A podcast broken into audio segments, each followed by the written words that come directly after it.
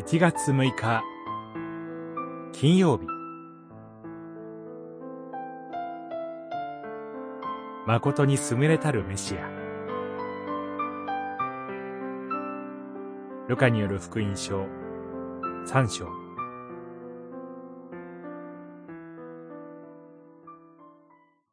悔い改めにふさわしい実を結べ。言っておくが神はこんな石ころからでも、アブラハムの子たちを作り出すことがおできになる。三章、八節。救い主、イエス・キリスト。このお方の到来を告げる一人の人物が、アレノに登場します。洗礼者ヨハネです。この人は、新約聖書に登場しますが、旧約最後の人物と言ってもよい。旧約とイエス・キリストを結びつけるのです。この人に、神の言葉が下った。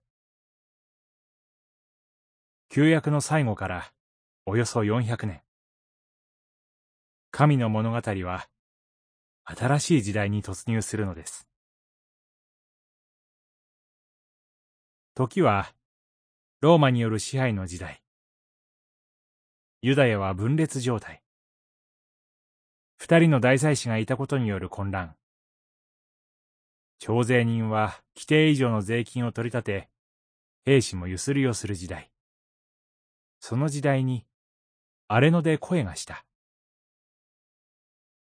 悔い改めよ。この声が響いた。荒野は都からは遠い。聞いた人は、決して多くはなかったかもしれない。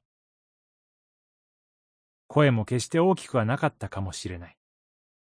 それでも、神の声は、荒れ野の一人の人物によって、この世界にもたらされたのです。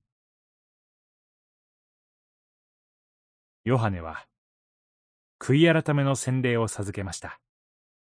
それは、人々に罪を自覚させました。